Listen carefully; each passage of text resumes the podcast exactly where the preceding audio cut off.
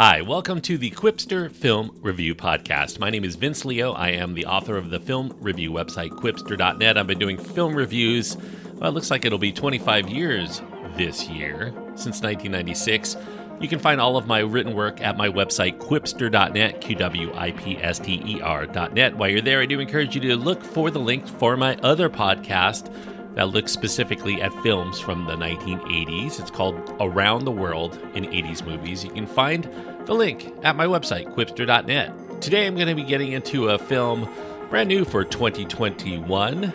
It's called The Little Things, and it's appearing in some theaters as well as debuting on HBO Max concurrently. It's an R rated film. It does have violent and disturbing images, language, and full nudity. The runtime is two hours and seven minutes. Denzel Washington is the main star, Rami Malek, Jared Leto, Michael Hyatt, Chris Bauer, Terry Kinney, and Natalie Morales are in this film. The director and the screenwriter is John Lee Hancock. So, The Little Things finds writer director John Lee Hancock directing this mystery thriller screenplay. He's kicked around this idea for a few decades, in fact.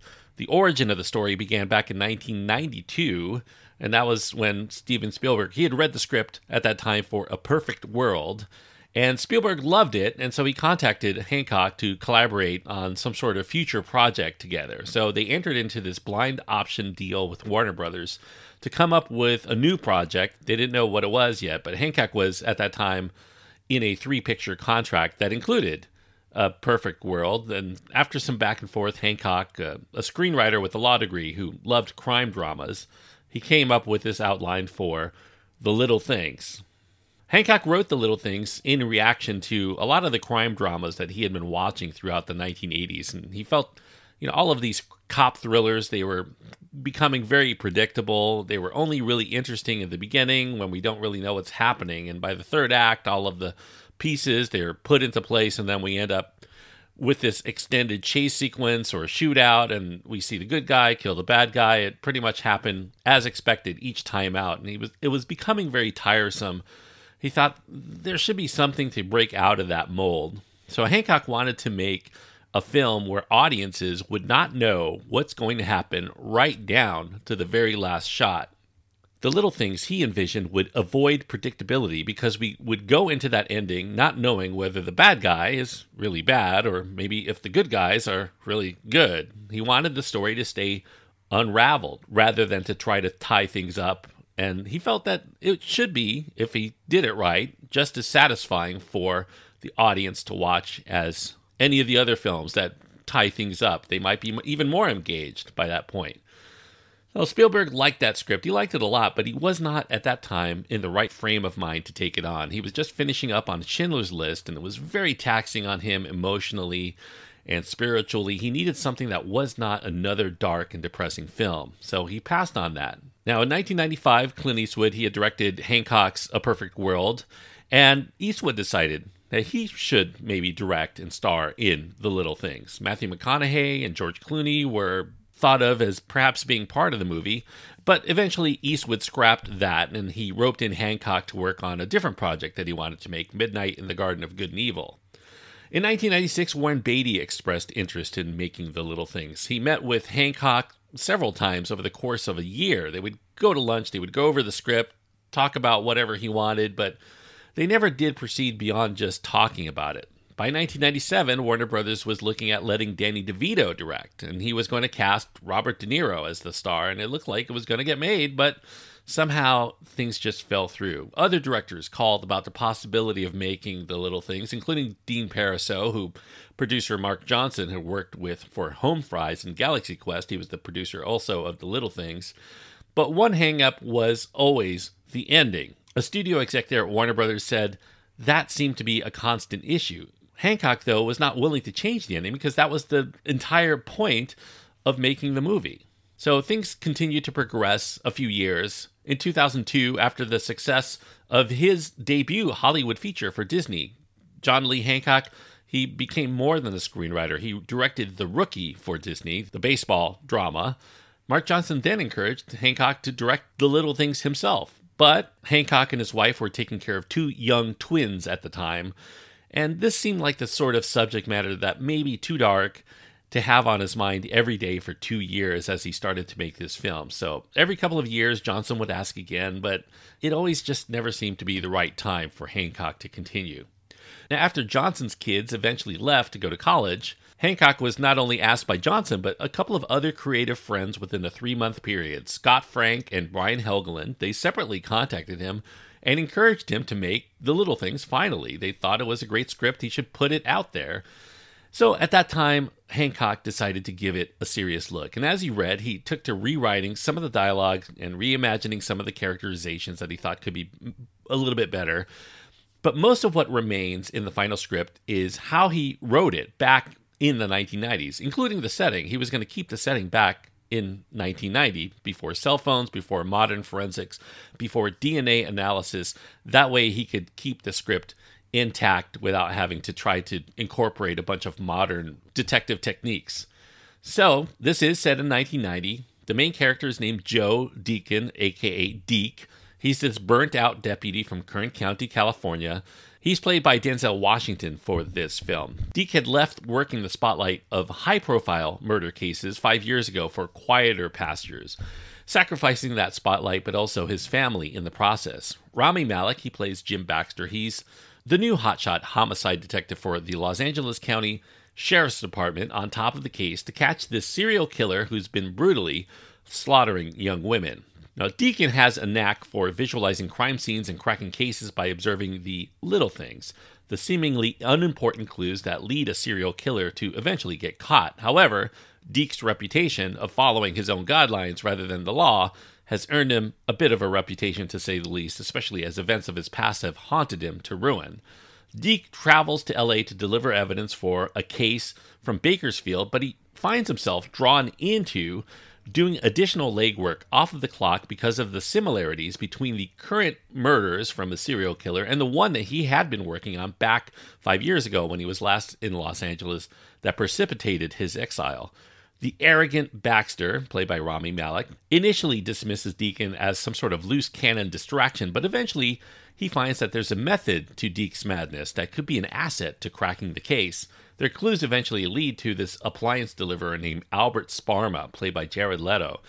Although Deke and Baxter are not quite sure if Sparma did the deeds or if he's merely drawn close to the case because he's some sort of fanatic for serial killer crimes and he's intrigued as being thought of as the suspect. However, demons that plague Deke seem to be infecting Baxter as he too begins to obsess about this case.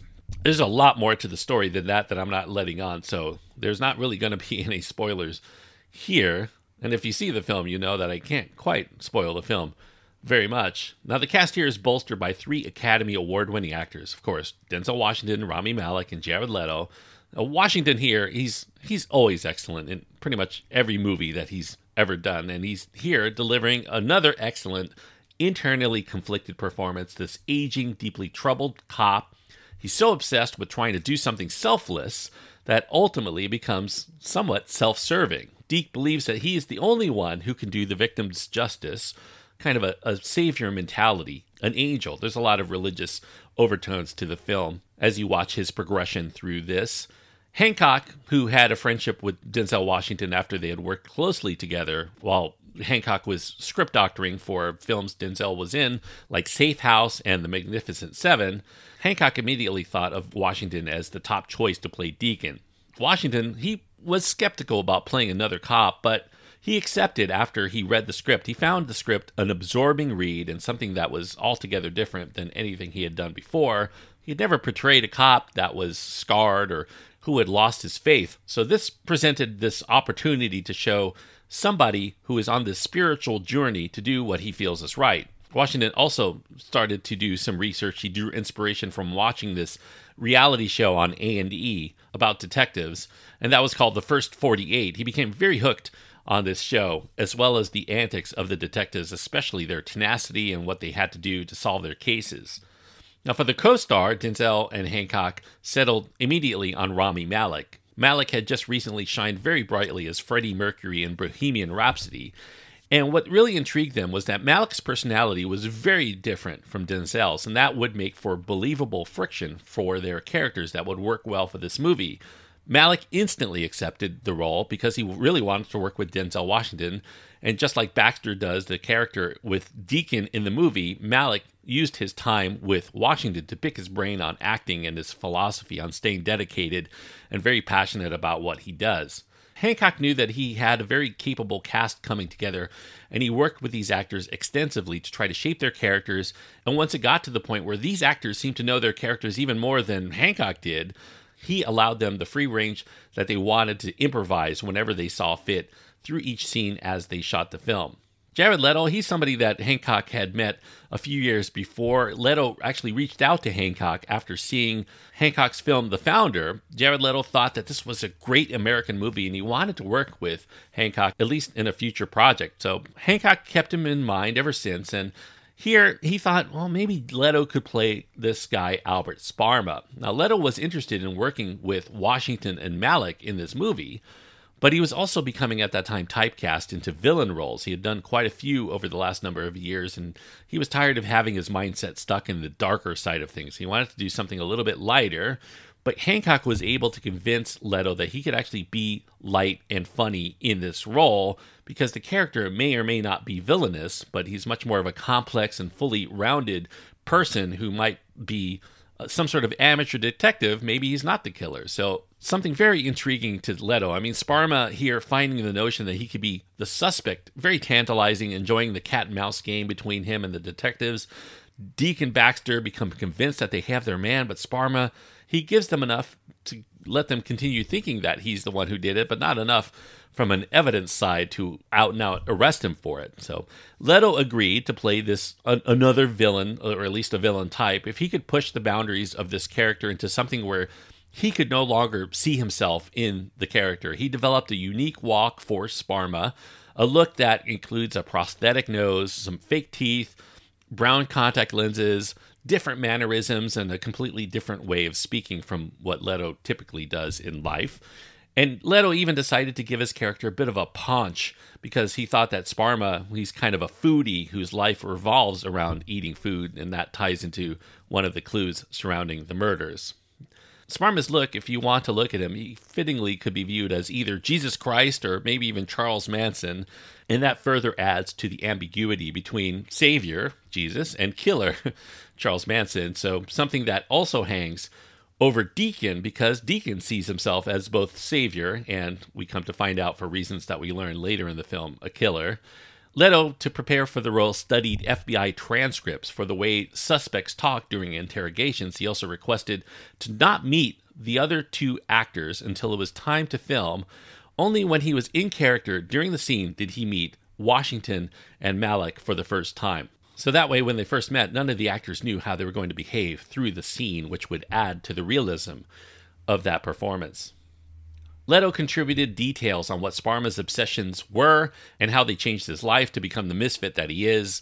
Meanwhile, Denzel did some method acting of his own. He started to observe Leto on the set and off the set. He started to follow him around without him knowing it. Now, one of the themes that emerge from the little things is that tunnel vision is a danger. By spending so much time focusing on the little things, people begin to lose focus on the big things in their life, like their diet or their family or their home life, their health. To flesh this idea out, literally, Washington gained 35 pounds through this high calorie diet of cake and milkshakes and butter pecan Haagen Dazs, and he also did as little exercise as necessary. During the shoot, Denzel began the process of losing that weight he had put on because he was going to shoot flashback scenes of a younger Deacon toward the end of the shoot. Hancock made the determination that since there was only one main suspect that were shown in this film, that there should be enough evidence to lead the detectives to think Sparma could be the culprit, but also enough details that bolster the claim that he might not be.